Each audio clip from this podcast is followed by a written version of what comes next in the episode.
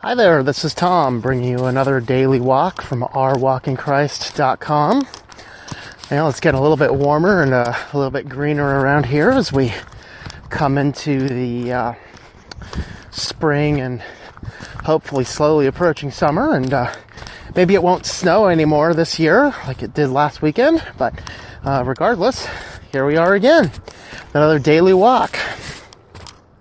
So today I want to talk about Bible translations and I don't know, I might actually do several videos on this topic because there's parts of this that really fire me up. And uh, I gotta say, first and foremost, let me tell you a little story about when I was in college.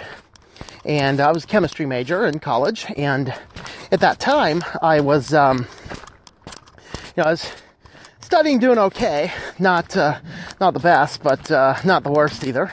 But okay, I did fail my first chemistry exam, but anyway, that's a moot point. Um, I got into thinking that maybe it was the, uh, you know, maybe it was the uh, the book wasn't good, and so I went to the bookstore and I found a few other books on chemistry, so I could read other books on chemistry, thinking maybe it was the book that was different, and what it came to for me was that it wasn't the book that was the problem. It was that I didn't sit down to learn it was the problem. And I think in a way that might be one of the one of the topics about Bible translations that that really gets to people is that they say, you know, um, uh, I, I need a different translation, understand it better. And there is a point where that can be a valid argument. For example, a King James Version Bible, kind of hard to understand. You know, what does it mean to compass an island? Well, you know, that's that's one of the things. The the richness of the King James language is is certainly difficult to understand, and so I can understand the need for a modern translation that uh, um, that doesn't use such old language. But in preparation for doing this video, I rarely ever prepare for anything here at all, but I wanted to go online and see just how many translations there are. And so I was looking up a couple lists and I really couldn't get a good number.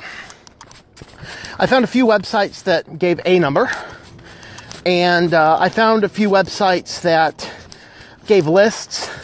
I was able to get get an approximate number.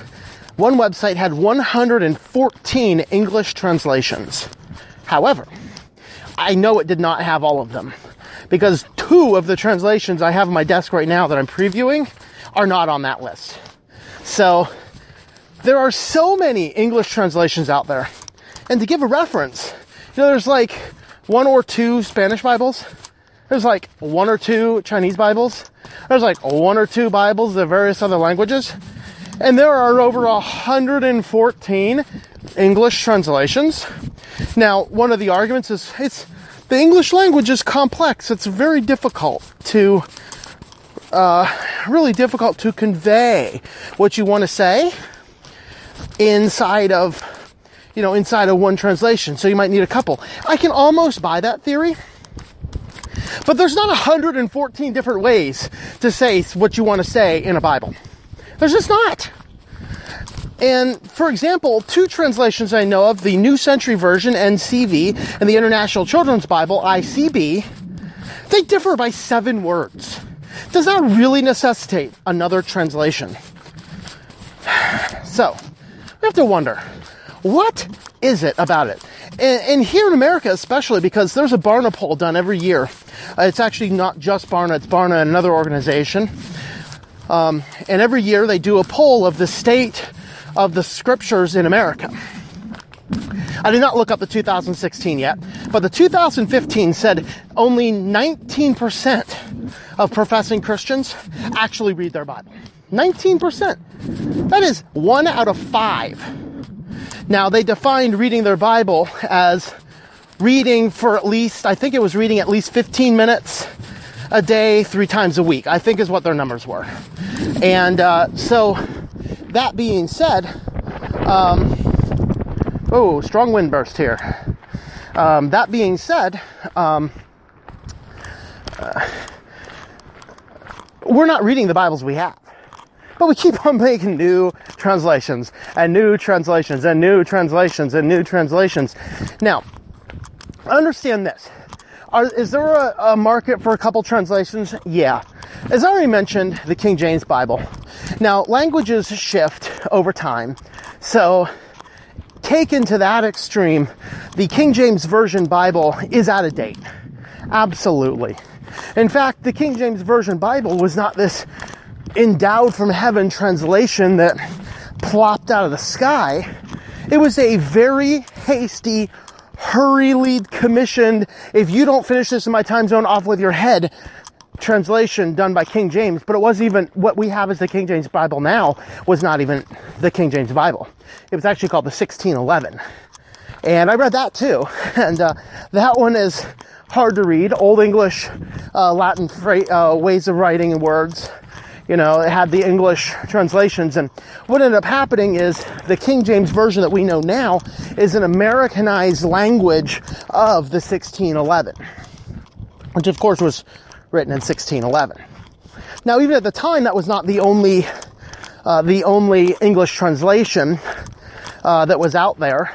That just happened to be the most common one at the time, and it came over with the Pilgrims, and so that kind of became the the Bible of the early American colonies.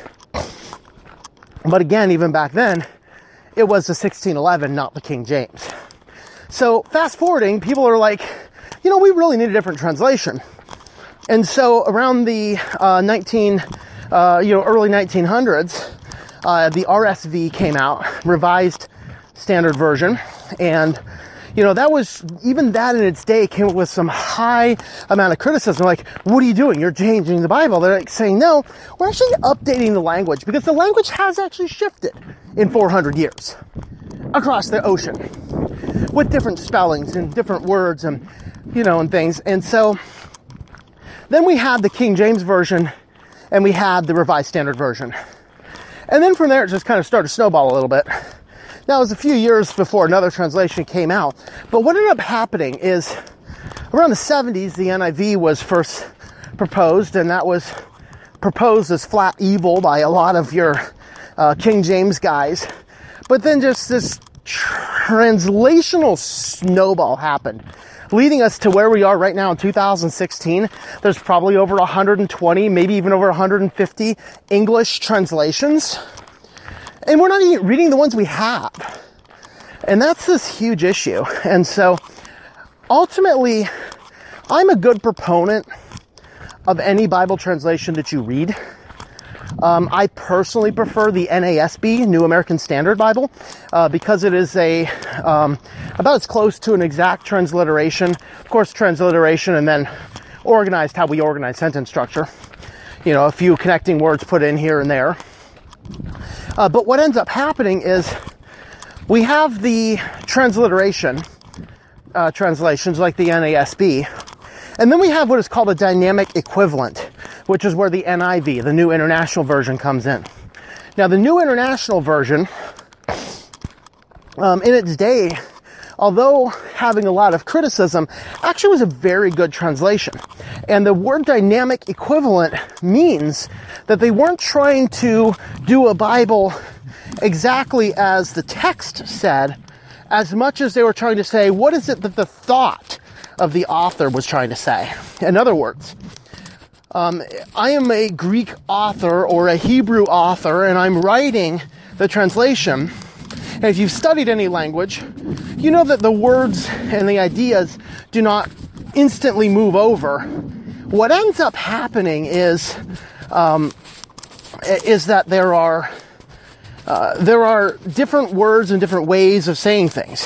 So the transliterations gives you exactly what the words are translated over.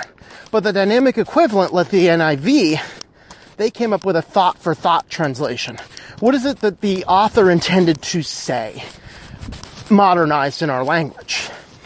And that really became the foundation. And so translations will fall either to a spectrum as close to transliteration as possible, like the uh, the NASB, or as close to the uh, dynamic equivalent, like the NIV, or in many translations, generally fall somewhere in between. Now, the NIV itself had a lot of controversy around it for a lot of reasons I'm not going to go into here. But what ended up happening about 10 years ago or so, the ESV, English Standard Version, started to be translated and, and uh, getting closer to production. And so a lot of your mainstream pastors that had some issues with what the NIV was doing and the company behind it, Zondervan, um, there are some questionable roots there. And uh, not enough that Christians say, oh, I don't want anything to do with them, but enough to cause a little bit of concern. And so, with them owning the NIV and the ESV coming out as a dynamic equivalent translation, a lot of your pastors got behind the ESV, and that kind of launched out as a way to try and recapture a lot of your original NIV market. And I personally think it's a good thing because NIV did another translation in 2011, an updated version, where they made it a what is called a, dyna- uh, a, uh, a gender neutral translation. So, meaning that a lot of your words and terminologies where in the original Greek and Hebrew had the masculine roots, they translated a lot of those into a gender neutral. And in many instances, a gender neutral approach can be a fine thing, but there are many of those translations that took the gender neutral too far. Meaning they translated things that were supposed to be men or women specifically into a gender inclusive, and that is a challenge with the text that we have to be careful of.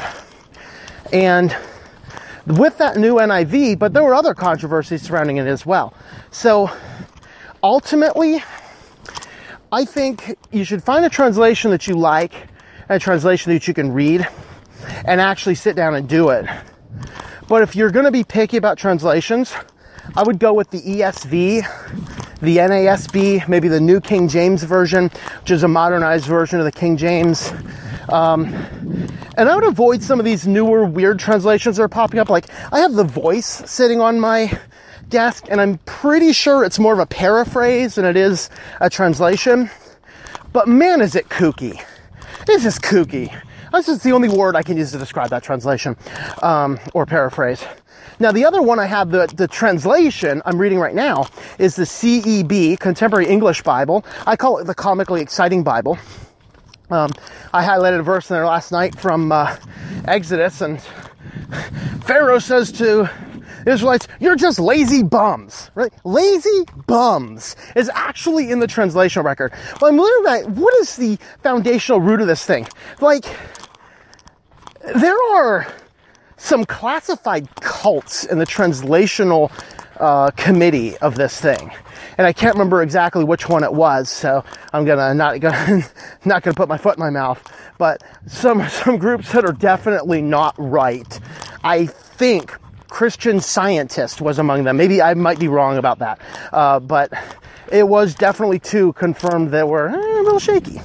So, thinking about all that, Bible translations. Bible translations. We don't need more Bible translations. Stop supporting more Bible translations. Just read the ones that we have. Now, I do, of course, do a lot of analysis, which translations are better, which ones are worse. So, you know, I'm, I'm into reading a lot of them whenever I find them. And I love the fact that your smartphones have um, a lot of the translations available, so I don't have to buy them. But regardless, let's stop focusing so much on the Bible translations that are out there. And let's just focus on reading the ones that we have. This has been Tom with a daily walk, ourwalkinchrist.com. Our Walk in Christ podcast is a listener supported presentation.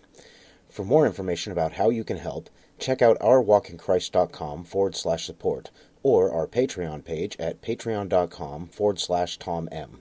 That's T O M M. Digital and paperback books are available on several online bookstores or at our website. Once again, the website is ourwalkinchrist.com.